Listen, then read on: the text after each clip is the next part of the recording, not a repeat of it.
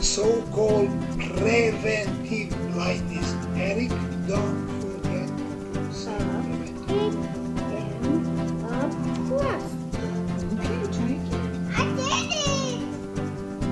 Med Family is a show about a family journeying through medical school with kids and navigating married life. Tag along to see how we got here and where this journey is taking us.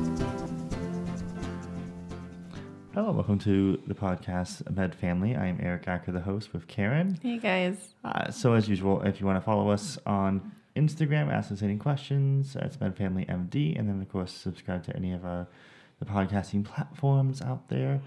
Um, so we'll see how long we last. We're Again, a day late, uh, and on my week off, so I don't exactly have a whole lot of excuses. Nope, this is my fault. I did I I had a hair appointment last night and we got home, put the kids to bed and just totally spaced it. Yes. So did nothing yesterday. Have no good excuse. Um, He was a single dad of Oh, five kids You don't want to be like, oh, I can't Five watch my hours. kids. How, how horrible. Um, no, it it was they were their usual selves, which basically means a handful. But uh, it was great. But I, I finished off our rotation last week, and I'm no longer. I was supposed to be if I wasn't taking the week off, I would be on continuity clinic, but I'm not on continuity clinic.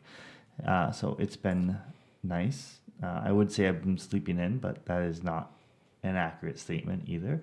I'm, I'm not waking up as early as I had to the last two weeks. So there's that. There's a silver lining there. we've kind of taken turns. Yeah, I mean, like, I don't have to get up so I can lay in bed, but I'm not really asleep. So It's probably better for you for that, especially with not, not to get too up. used to it. yeah. Anyway, um, yeah, the week of uh, Eight South ended with a bang. Uh, can't, can't get too much into the details, but a bit, uh, basically, one of my patients decided they wanted to uh, have rapid responses called on them at the. I, I, you know, I'm I'm finishing my I'm all my notes are done. I'm just going through and being like, I, I'm not going to be here tomorrow. I need to write my handoffs. I need to write the hospital courses for all my patients so that the next person coming in who's going to get six brand new patients, they can look at my patients and know exactly what's going on and they don't have to read through a dozen different chart notes and everything like that. So I'm trying to be diligent and I'm not particularly late. I think it's like 6 p.m. So I'm like, ah, Yeah. it could be a lot later. So I'm like, I'm finishing, I'm literally on my last sentence of my last hospital course. I'm going to hand off all my patients to uh, Tiago, who's a Trinity student, but he's on my he's on Eight South with us. So I was like, I'm gonna hand off all my patients to Tiago, and I'm gonna get out of here because in like 30 minutes, the night nighttime team is gonna show up, and Tiago is gonna hand off all the patients. Uh, in the meantime, like the other other resident is still there. Um, so there's three of us, three interns. And technically, the other resident is someone who was a transition year that is now an intern, but he's got basically a year's worth of, of residency Experience. experiences underneath of him. So he's essentially a second year, which is great. Uh, he's, it's, he's he's a wealth of knowledge, and it's always nice to have him around. Our third year has has disappeared as of 4 p.m. Like when when sign out was allowed to happen, fourth year is out of there. Like uh, not fourth year, third third year is out of there. Like so, it's just us three interns, and I get a message from the nurse with a picture. It's never a good sign when the nurse sends you a picture in the secure chat. And like I look at it, I'm like, huh. I know I ordered a lab like 30 minutes ago as a stat on this patient. I would like to know what that lab result is. And then like probably like a minute, 30 seconds later on the overhead, a rapid response is called for that patient. I'm like, okay, time to go upstairs. Uh, so thankfully, all the guys, all the uh, interns, like, okay, we're gonna all go upstairs, and immediately, like, nurses explaining what's been going on, what's what's happening, and it's like, oh, that's concerning. And I spend the next forty five minutes calling everybody. Uh, yeah, it- Con- uh, consults or yeah, consults, talking to the family, talking to other consults, talking to my attending. trying to get a hold of the uh, talking to the blood bank, trying to get a hold of the blood blood bank, um, all sorts of different things. I felt like I spent more time on the phone trying to get a hold of everyone else who needed to be involved than actually being involved with the patient. Like apparently, like Tiago did an IO procedure. Unbeknownst to me, I was totally unaware of what was going on. Besides, oh, the blood pressure is going down. Like blood pressure was fine. I'm talking to everybody, and then suddenly blood pressure is not fine.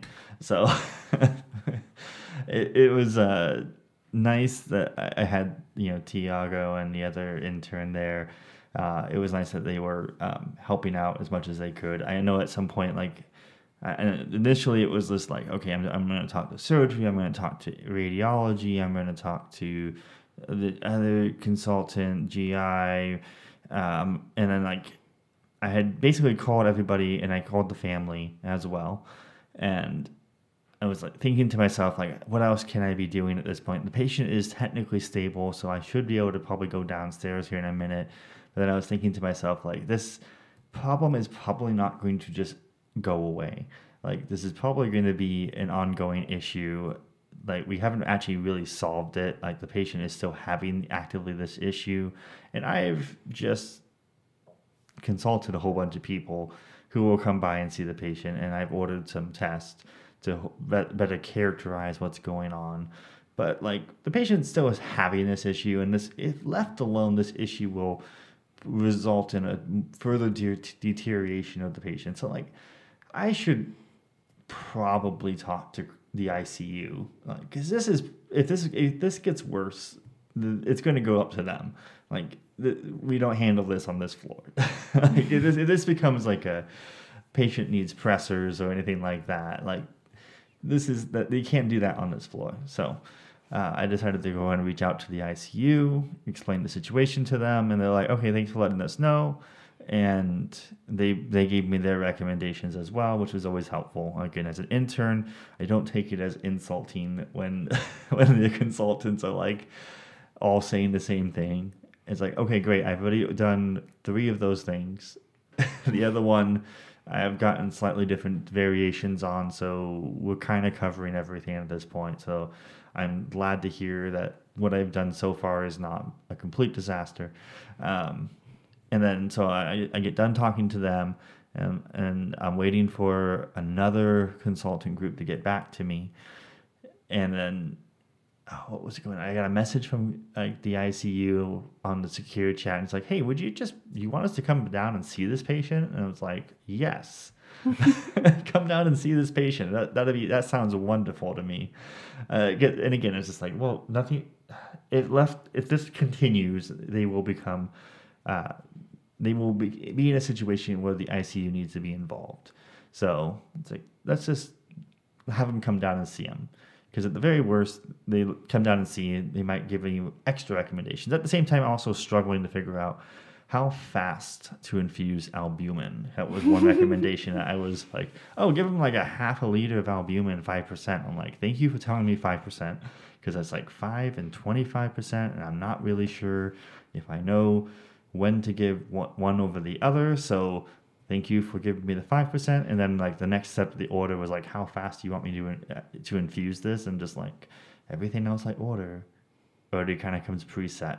So, and I'm like, well, maybe the internet has got will have my back on this one. I'm like, how fast to infuse five percent albumin, and end of that was basically like anything with from within five it was like five minutes, it's like within five minutes or two hours. And I'm like, that is a pretty wide window, wide window of time I could choose from. So I chose five minutes. Um, whatever. It was, it was like, it's going to take some time for albumin to come from wherever it comes from, but to get up to us. Same like the blood. The blood isn't going to be here within two minutes. Uh, it did actually come rather quickly, which was nice. Uh, usually, it's not been my experience, but uh, we I guess I haven't always I haven't ordered stat blood before. Yeah. so stat does mean stat, that's always helpful. Um, so I figured I would have time to adjust the albumin rate uh, once once the uh, I had time to talk to someone. And of course, like I, I messaged the ICU people. I'm like, well, how fast do you think I should put that? But they were already on the way down. So uh, up. We're on the eighth floor, so up. Um, anyway, so I, I finally get a hold of the last consultant, and well, before as I'm about ready to talk to the last consultant, and the nurse, like a nurse mentions, oh, the blood pressure seems to be going down. And I'm like, hey, Tiago, can you just pop your head in there and, and like see what the blood pressure actually is, and then let me know. And so he goes over there, and at first he's like, "Oh, it's like a hundred over something." I'm like, "Okay, that's about where she's been at all day, so no, no big deal." And then later on, he's like, "Oh, he, I'm on middle of the phone call with the last consultant, and they're giving me their recommendations, which is essentially, why are you calling us? Uh, you should talk to someone else. If we if we do our thing, it's going to be massively a, a major operation." Uh, we should be the last line. And it's like, great, that's good to know. I was just told to talk to you, at least so you guys can be aware of what's going on. And then, and they're like, okay, so how is the patient? Like, st- are they stable? And then, like, that's when Tiago gives me the blood pressure 55 over 40. I'm like, what? That's a change. That's a bit of a change. That might be considered hemodynamically unstable. And luckily, at that moment, um, ICU rolls in, uh, the ICU consultants roll in and they see all that. Um, and they're like, we need to put this patient on pressors. Like, obviously, like this was going to be like pressors. Pressors means going up to the ICU, and immediately that means like if the ICU wants patient on pressors. The ICU is taking them. They're, they're taking this off patient. My hands. I am. I've done all my work. I need to document what I've done. Um, I need to make sure I talk to them about anything else they needed to hear from me. And of course, like the patient needs to be on pressors at that moment. Uh, none of the nurses on that floor like to do pressors. So the apparently the rule is, is that if you need to put a patient on pressors on the floor, you have to contact the rapid response people. So a second rapid response was called. Uh, and somewhere in the middle, like before the ICU people came, I was like, I'm getting a little swamped with like phone calls, and I'm hearing the nurse ask me certain questions. Like, I look, I must have looked so dumb because like she was like, "Do you want? Do you think we should administer T, TXA?" And I was just staring at her, and Tiago was like next to me, and I was like, "What do you think, Tiago?" And he's like, "Well, we could," and I was like, "What is TXA?"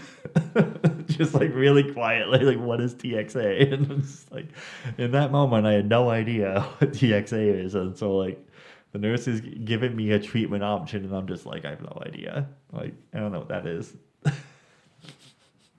Which is never, it doesn't feel good. Um, I'm an intern, so uh, I got some growing to do, obviously. But um, anywho, it was it was quite the experience. Um, I ended up asking the rapid response senior from I think he was working like three south or something like that. He had responded to the first rapid, and I recognized him, so I looked him up real quick, and I'm like, "Hey, are you in rapids tonight?" He's like, "Yes." Can you come back up here real quick? I got some questions. Uh, so he showed back up, and he, it was helpful to have him at, around. Um, and again, ICU pop showed up, and they didn't show up empty-handed either, which was nice. They they rolled down one of their ultrasounds so they started like looking around, trying to yeah, see certain things. They looking for the inferior vena cava, see if it was collapsing, if the patient was you know having some issues with fluid. Um, anyway, it was it was uh, wonderful that they showed up when they did. I was very thankful that um, I called them at that time because uh, it was only kind of a suggestion by one of the consultants was like if the patient becomes hemodynamically unstable you should get icu involved. And all i was thinking of is like this patient is probably going to become hemodynamically unstable because what are the chances that this just stops? Uh, this, this i've done nothing besides order blood transfusions and a test. What are the chances that this just reverses itself and fixes itself? Probably not high. So i should get ICU involved now, and I was very happy that I did that. If if, if there was anything I did right, it was that. there was not a whole lot else I did completely right, but um, anyway, so the patient ended up up uh, downstairs in the ICU, and I ended eight south. That was I signed up my patients to um, the nighttime person because the nighttime person had, by that point had shown up, and uh, I gave probably the world's second worst handoff, um, and then left. I say second worst because I had given a handoff the previous day that also felt like the world's worst handoff. So. um, just because I, I knew a good amount was going on with patients, but like when she asked certain questions, I was just like, I don't know. I don't have a good answer. We were not focused on that today. Um, so not that that's a good excuse. That's just how it was. Um, anyway, that was that was the end of eight South for Yes. now. Well, he says it's the end of eight South. He's still like you catch him in the mornings or in the evenings before we go to bed, checking and reading up on what's been happening with with people. I, I'm not.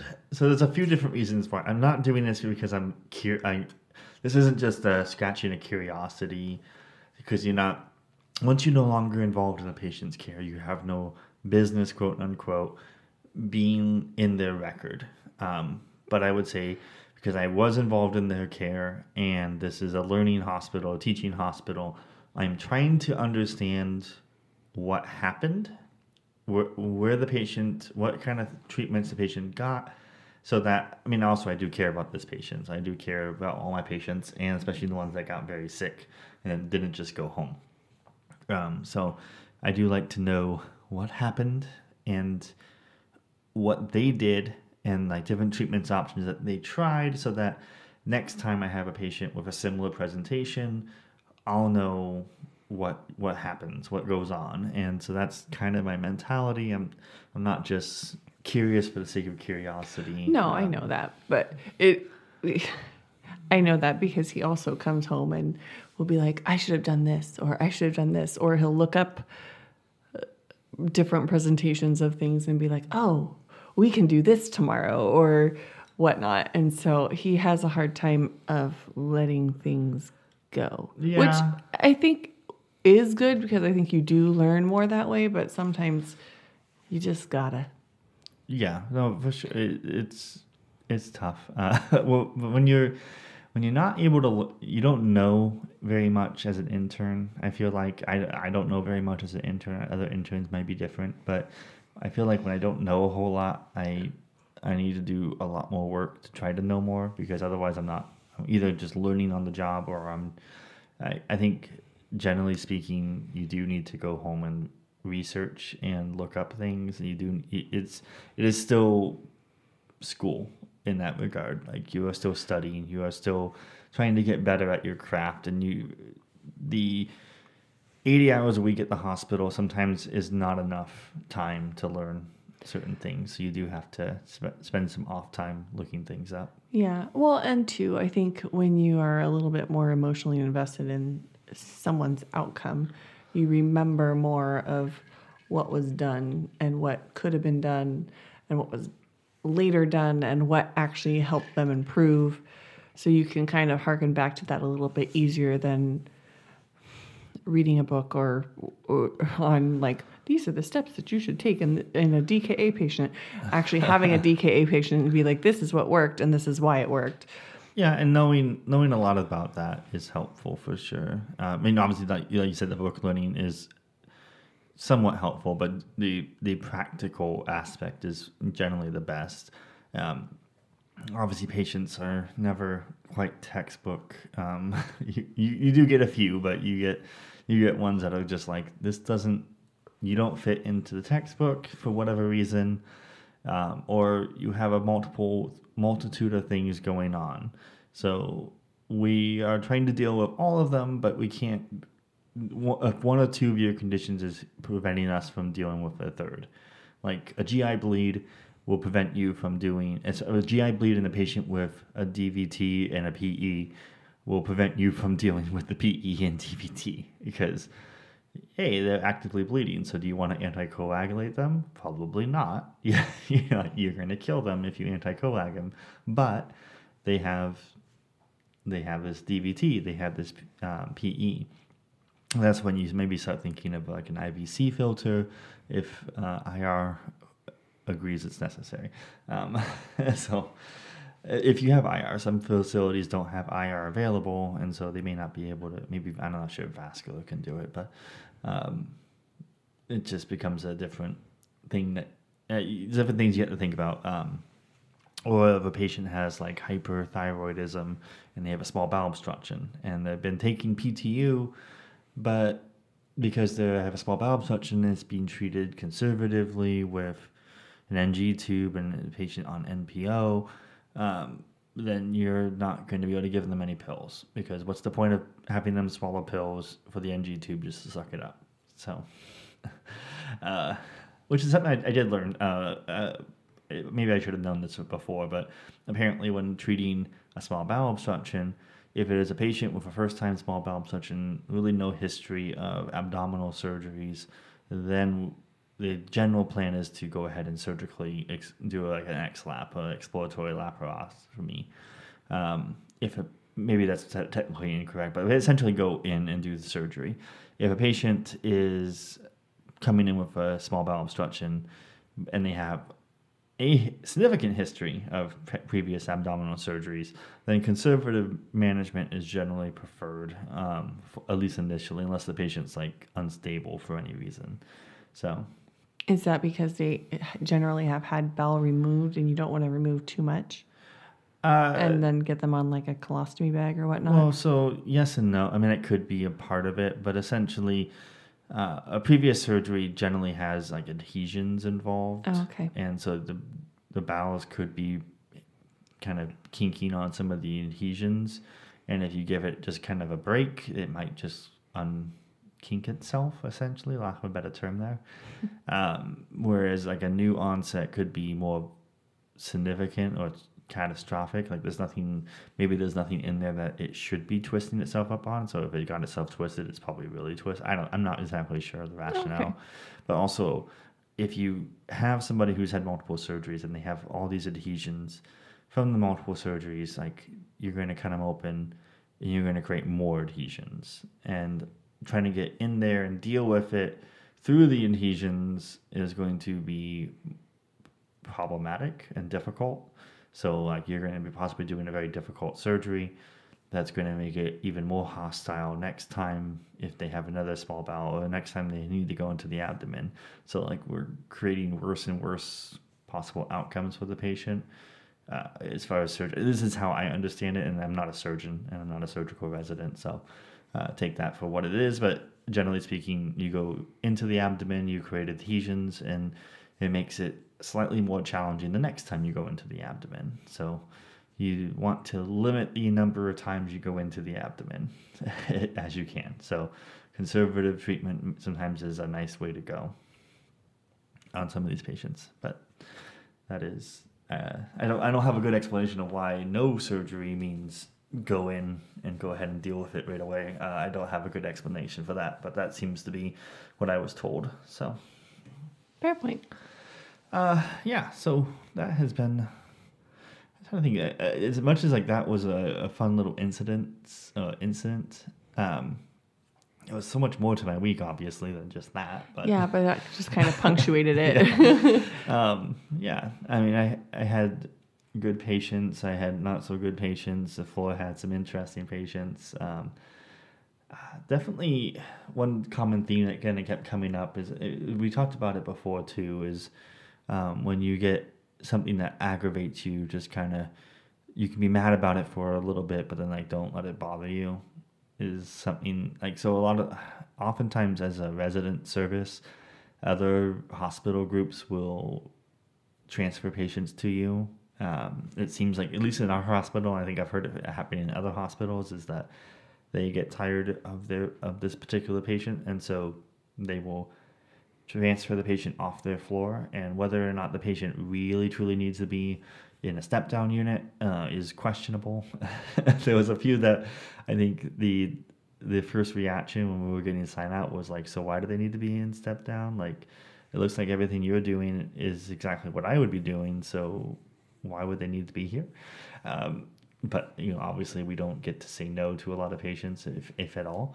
So it, it ends up it's definitely um, debatably whether that's a good practice. I mean, I think there's a good solid case to be made that it's not a good practice, especially if if they're not going to do anything different and they don't need the intensity of care that like a step down unit or ICU provides, then like the patient will might spend like 24 hours on that unit before they're transferred down to a different floor.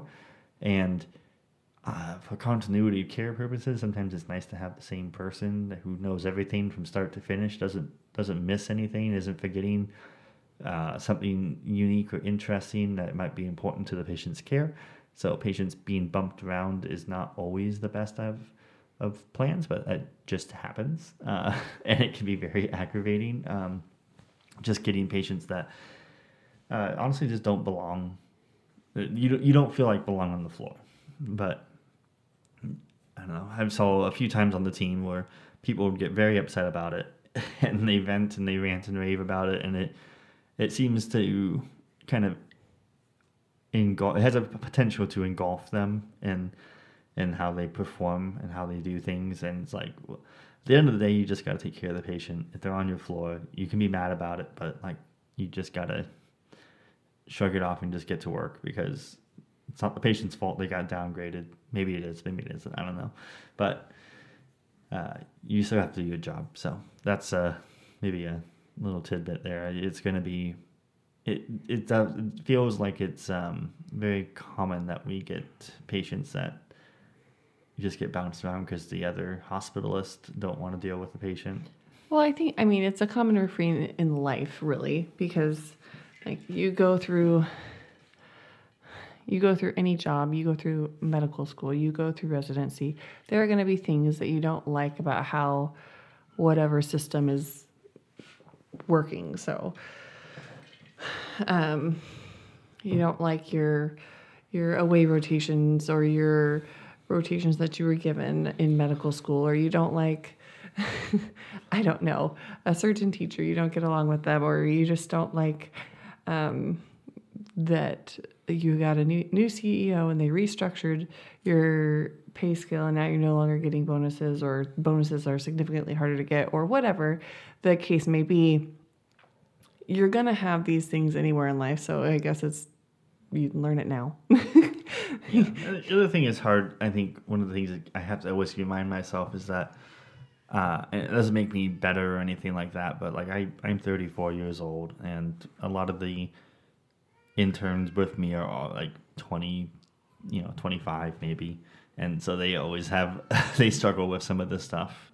And I think that just comes with maybe some age and maturity and experience. So need to not be so hard on some of the other interns, I guess. Well, I think too is like I know a lot of fellow Trinity students that we came up with like they went from school to school to more school and whether or not they had a job during that whole time was debatable. Yeah, that's true for. I mean, not obviously not just Trinity, but it's true No. for uh, probably more especially true for a lot of the uh, U.S. MDs and DOs that you know they did well in undergrad and they went straight into medical school. Nothing wrong with that, but like there's no there was no career, there was no job that they got along the way, and not obviously that there's notable exceptions to that. Of course, every there's every medical school class has notable exceptions than the your classical medical student. But by and large, a lot of these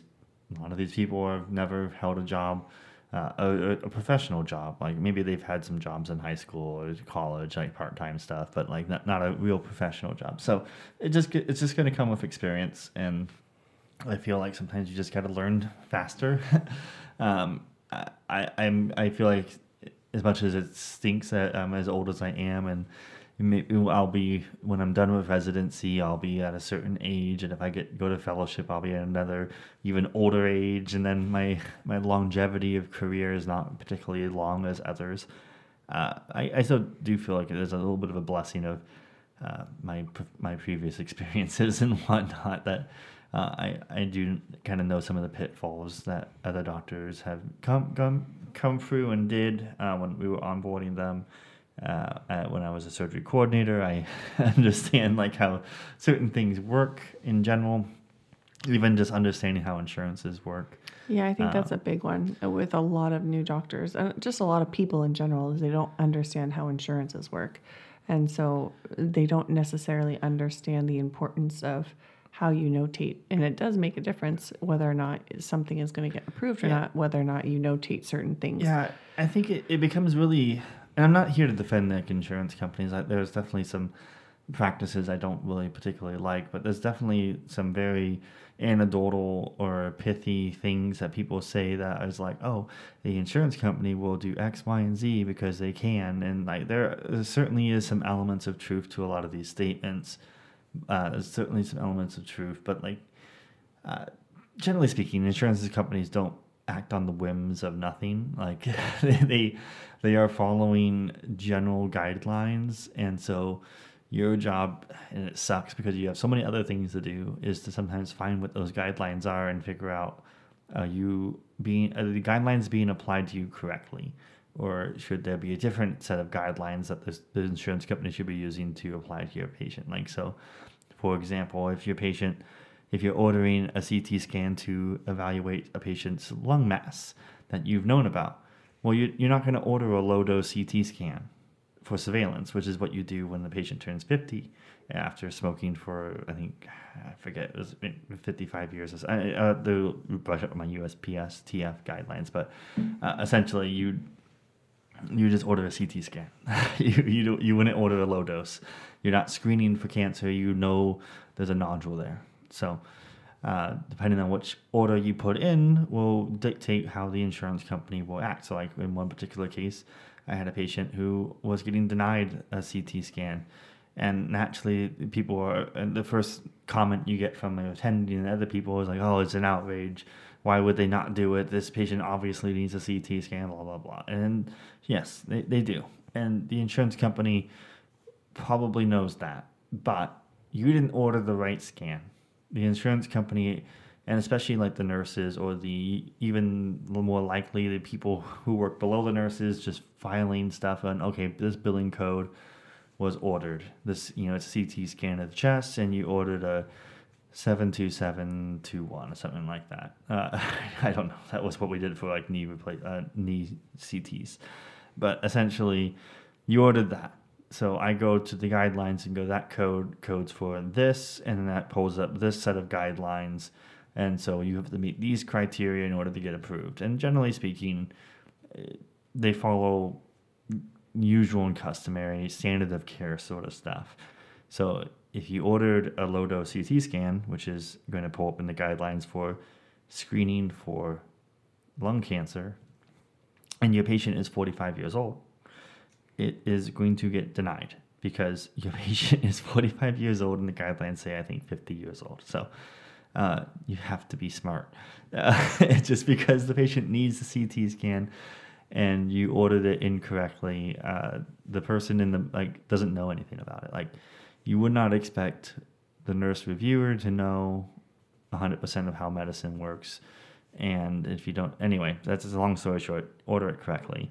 Um, there's Yeah. a lot of, lot of, there's legitimate gripes with insurance companies. So I'm not going to stand here and and say, oh, insurance companies are great, but generally speaking, they follow set guidelines by and large. Yeah. And as long as you follow them, you can probably get good care for your patients.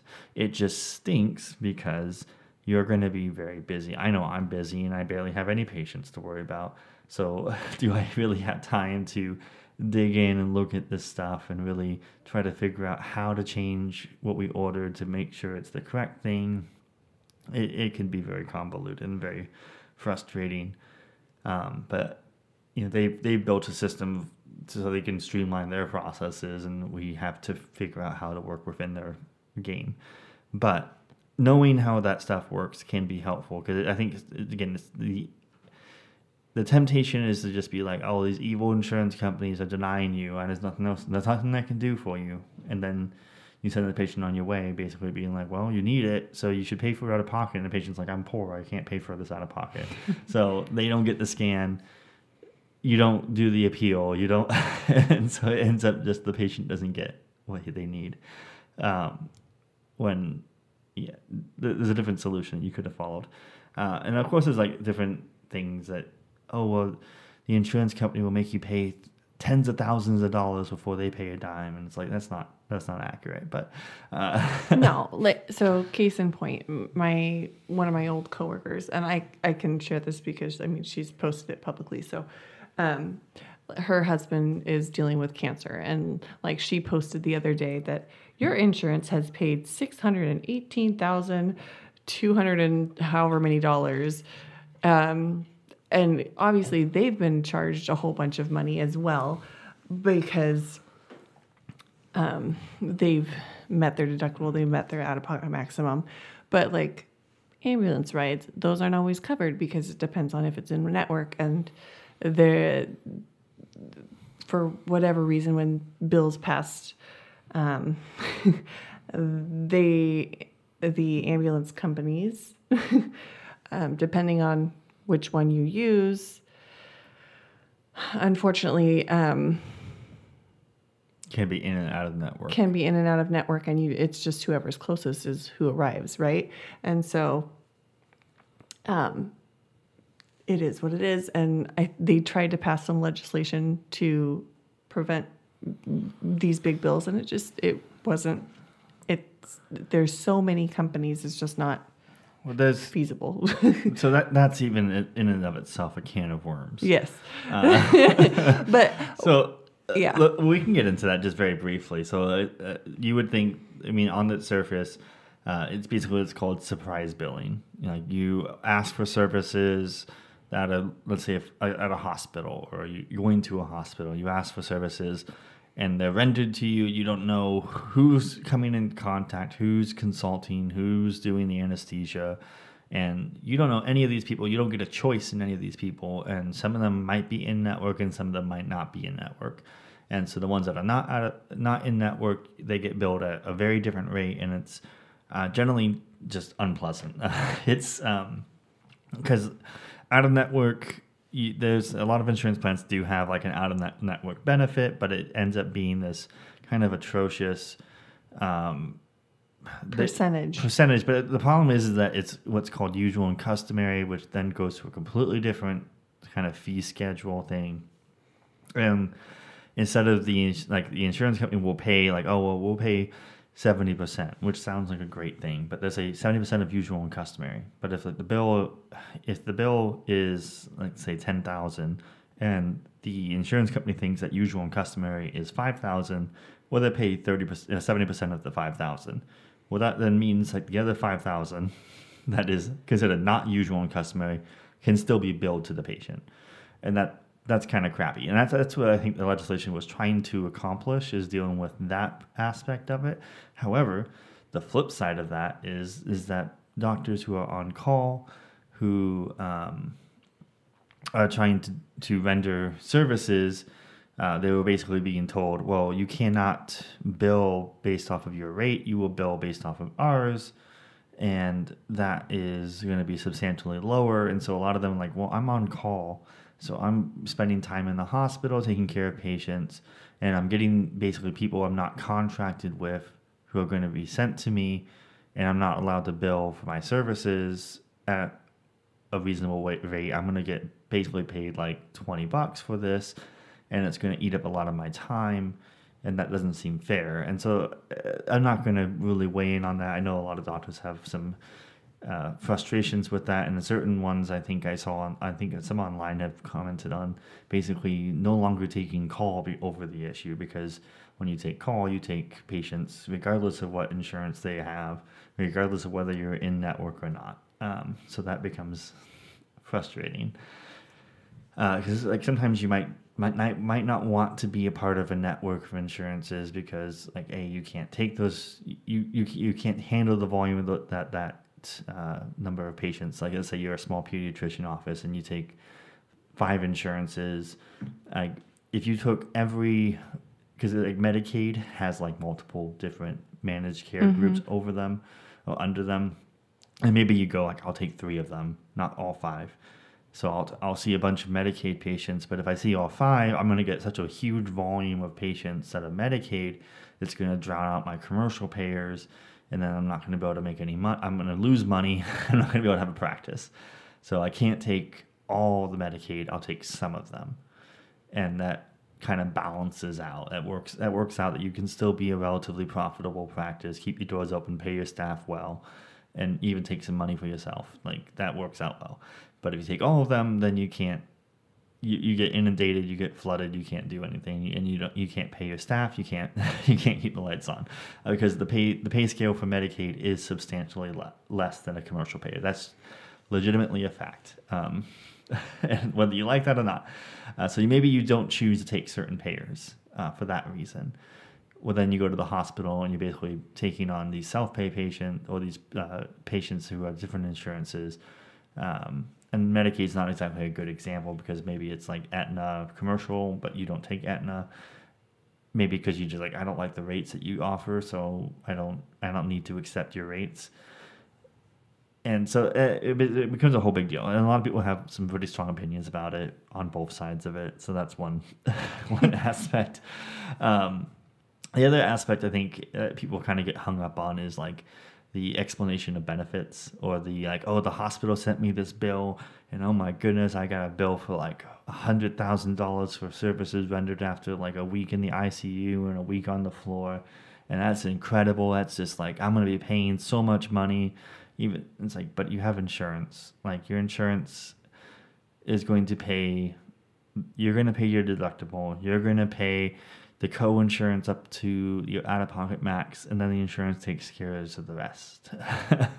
Generally speaking, if, as long as you have an out-of-pocket max. Um, Yes. so also like don't care as long as you're a network, don't care what the hospital sends you. Like that, that, that probably my rule of thumb is like you're going to get like this this bill from the hospital. The hospitals I think generally has to send you a bill and say, "Hey, this is how much everything cost when you came to the hospital." Obviously, this is not a bill right now because your the insurance companies work. We're working it out with your insurance company, and everyone has like a, a little aneurysm when that happens. Like something in the brain explodes when you see that because it's just astronomically expensive. It's it's crazy. Like who can afford that? And the the real reality is nobody pays that. Um, I, don't ask me how the hospitals come up with the numbers and why they come up with certain numbers. I'm sure there's a bit of a game between uh, contracts and whatnot, and that's really that's their game. That's that's how the hospital tries to figure out how they're going to get paid and how they can keep their doors open, how they can pay everybody. Uh, continue to invest in the hospital and invest in new equipment, new training, all that fun stuff.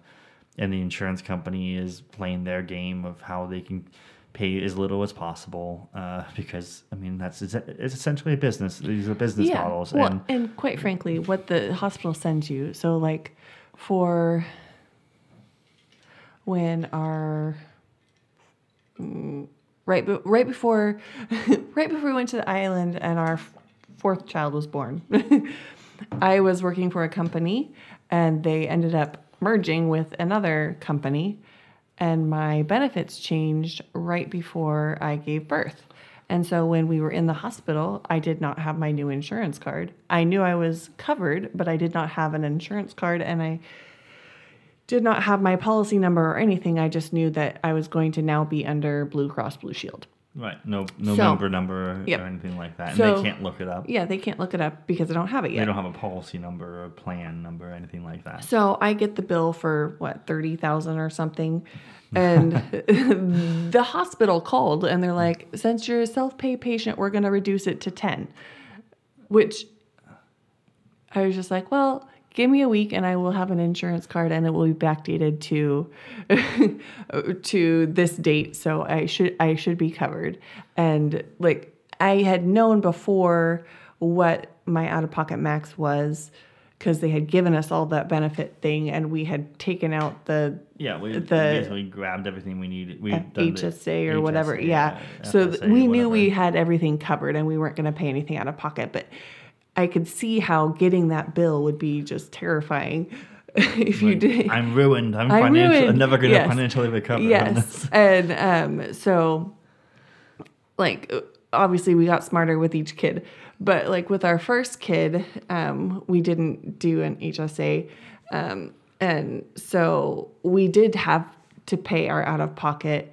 And the hospital at that time was like, well, if you paid in one lump sum, we'll give you a 10 or a 15% Yeah. discount because as opposed to doing a payment plan. So Yeah, I mean, the hospitals will work with but you. like but again like the amount they bill versus like so uh, let's say that $30000 bill like that that would once you put the insurance com- card on like the insurance is not paying $30000 no. and you're not paying like if say the insurance says no no for for our contract we only do tw- like 10000 $10000 is the bill.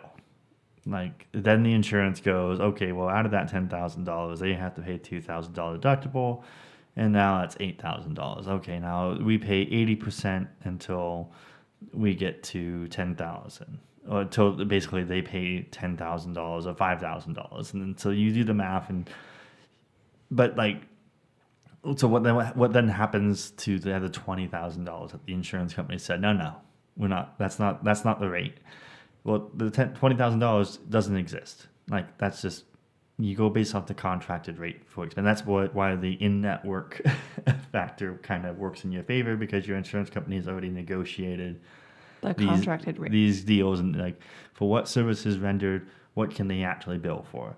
Um, so there's all these notions that well, the insurance company only pays this much, then the patient will get stuck with the rest, and it's like that is not how that works. Um, it can work that way if you are out of network. Obviously, if you are uninsured, then that can be a problem. If you have one of those weird insurances that is like only pays a thousand dollars, like there's some of these there's some very strange insurances I ran across when I was a surgery coordinator. I don't know where people found them. They were hot garbage. Uh, Well, they I- were basically like you got into the hospital, they would pay a thousand dollars a day, but like they weren't contracted with anybody, and it's just like so it's like this weird accident insurance, but it's not really accident insurance. Yeah, I think there's a lot of younger individuals who think that, well, I don't need insurance at this moment, really, because I'm healthy. And Gen- it's generally true. gener- and it's generally true, but you are playing the odds because if you get into some sort of accident or whatnot and have something, then you really are screwed. Well, you have. I mean, if you, if you don't have insurance, No, no, no. a big deal. But a lot of But- times they'll they'll pick like the cheapest insurance, which has no out of pocket max or uh, something like well, what, the, what you mean by that? You mean basically it goes to infinity. You Yeah, pay, you pay twenty percent of the bill until the bill was until you have no more bills. Yeah. Yeah, So, uh, which it's nice to even capping at twenty like ten thousand dollars is is a pretty high out of pocket max if I'm if I'm remembering everything. But like twenty percent until you pay ten thousand, that's basically let's see, hundred thousand, like two hundred thousand dollars worth of medical bills you have to rack up before you can really. I think if math make if my math checks out, but uh, it's late. it's late. Um, yeah. Anyway, so that I don't again. I don't love insurance. It's it's good to know how it works. I think it's uh, good to be measured in your responses to like everything because if you get frustrated and you think that basically this is an evil entity out to to kill patients and hurt you and make your life harder, uh, in some ways they are. Uh, in some ways they're not. Um, if you feel that way, you might be more inclined to uh, argue, get irate, or give up. And uh, most of those options don't end in positive outcomes for your patients. Who, in the end of the day, that's what you're trying to get through. If you're trying to get the patient into treatment, you need to know what things to say to get through to the right person to get the things approved. Um, I used to write letters where I would tailor the entire letter based off of the medical policy that I was appealing to, and basically saying, "Hey, this chart note lines up with this. This answers this question. This answers this question. This answers this question. Based on your policy, this should be approved." And that's all I had to write generally, and I had a pretty good track record of getting patients approved. There's of course going to be some random exceptions, and medications are a completely different ballgame that I have very little experience in. Yeah, medications are, are yeah. so uh, We won't go down that no, not tonight. We don't have time for that tonight. um, but you can, if you know what you're looking for, know how to make your argument. Generally speaking, like uh, there's a temptation from a lot of medical people to go, I'm the doctor, I know what's best for my patient, and that is true. But uh, that is not a persuasive argument to the insurance companies. they have heard that argument a thousand times, probably that day. And that is not a persuasive enough argument for them to be like, well, if you said so, doc, then I'll approve everything. Uh, they're going, well, no, I have to basically, I have to answer to the policy that we have. Um, the lawyers have made these tables that basically say that certain things need to have certain things and following basic standard of care guidelines that generally a lot of these insurance companies actually follow CMS guidelines. So as much as you think that some of these insurance companies are bloodsuckers, um, it's your federal government that makes a lot of these guidelines. So that's fun. Uh, well, for, for example, like a lot of these insurance companies would be paying inpatient surgical fees um, for total joint replacements. Total joint replacements uh, for a lot of places were inpatient procedures. Um, I mean, up until a few years ago, you, if you got a total joint replacement, that was an inpatient hospital procedure, which basically meant you were automatically in the hospital inpatient. You didn't have to meet the three midnight rule that Medicare had for everything else.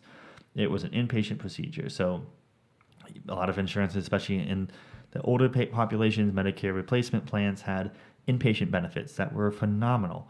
Like you would pay a co-pay of like 425 a day. And oftentimes these patients would spend like two days in the hospital and go home. So that's $800 for a $30,000 procedure. Like pretty good, pretty solid. Well, um, we got better at doing total joint replacements. Uh, a lot of times we found that we didn't need to send patients um, we didn't need to keep patients in the hospital for multiple days. Some patients could do them at surgery centers and do them outpatient. Well, then Medicare adjusted its guidelines to, to basically say, well, no, now they are outpatient surgeries unless you have to prove that there's a medical it's medically necessary for the patient to be in the hospital for more than three midnights, or you anticipate the patient to be in the hospital for more than three midnights. And then now it slipped into an outpatient realm, and that suddenly all the other insurance companies were like, well, if this is an outpatient procedure according to Medicare, then it's an outpatient procedure according to us.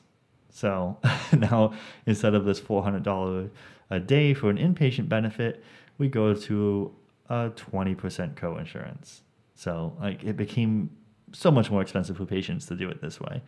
Um, so uh, that's all that basically say. Like that was a guideline that CMS drove, and when CMS drove a guideline, the insurance companies followed suit. It wasn't the insurance companies first and then CMS. It was, and to be fair, this was changed because a lot of times these doctors doctors wanted to do these procedures in ASCs and they wanted to do them outpatient uh, because there was some healthy patients, but you could not do an inpatient only procedure at an ASC. So, in order to fix that, they had to make it so that you can do it as outpatient, and by doing that, it changed the game for everybody else. So that's just one example. Generally speaking, when CMS changes their rules, the other insurance companies will follow. And so, especially on Medicare replacement plans, CMS really governs how that all works. So it's not always just the blood sucking insurance companies, it sometimes is our own government, which is if I had to go on my little pedestal, this is another reason why I think nationalized healthcare would not work particularly great because a lot of the problems are federal. Uh, anyway, uh, I'm gonna drop that. We are gonna stop there. um, yeah, so I think there's a lot of facets to being a doctor that don't necessarily have to do with your knowledge base and how you treat your patient. It has to do with paperwork and your staff. It really does. If you have good staff that can do the appeals, if you have good staff that can knowledgeable, yeah, at what what you're doing, the services need to be rendered. Um, then it really makes a huge difference. Yeah, because um, I look back at like how I was doing things. I didn't know. Like I remember trying to t- talk to patient, uh, talking talking to uh, internal medicine services for Legacy Hospital, and like, hey, we want to um, do this total joint replacement patient. We want to do this surgery on this patient, um, but we want you guys to admit the patient, and you manage them medically. and then they'll be like, "What's the medical reason you need us to manage this patient?" And be like, um, "Diabetes." And uh, like you're just searching for their medical history and like trying to find like, and that was a surgery coordinator. That was what I was asked to do. But like looking at it now, it's like manage a patient medically like I, why why would i need to admit this patient post-op to my floor for diabetes management after a surgery that's ridiculous like any doctor should be able to do that uh, this patient shouldn't even be like on the floor for very long so like why would i need to do that that's crazy um, Your ortho doctor just doesn't want around. I know. That's, I mean, that's essentially what it was. Like, ortho doctor, he he has to round, but he doesn't want to be called at two o'clock in the morning when the patient's blood sugar is sixty. he wants he wants the internal medicine doc to be doing that.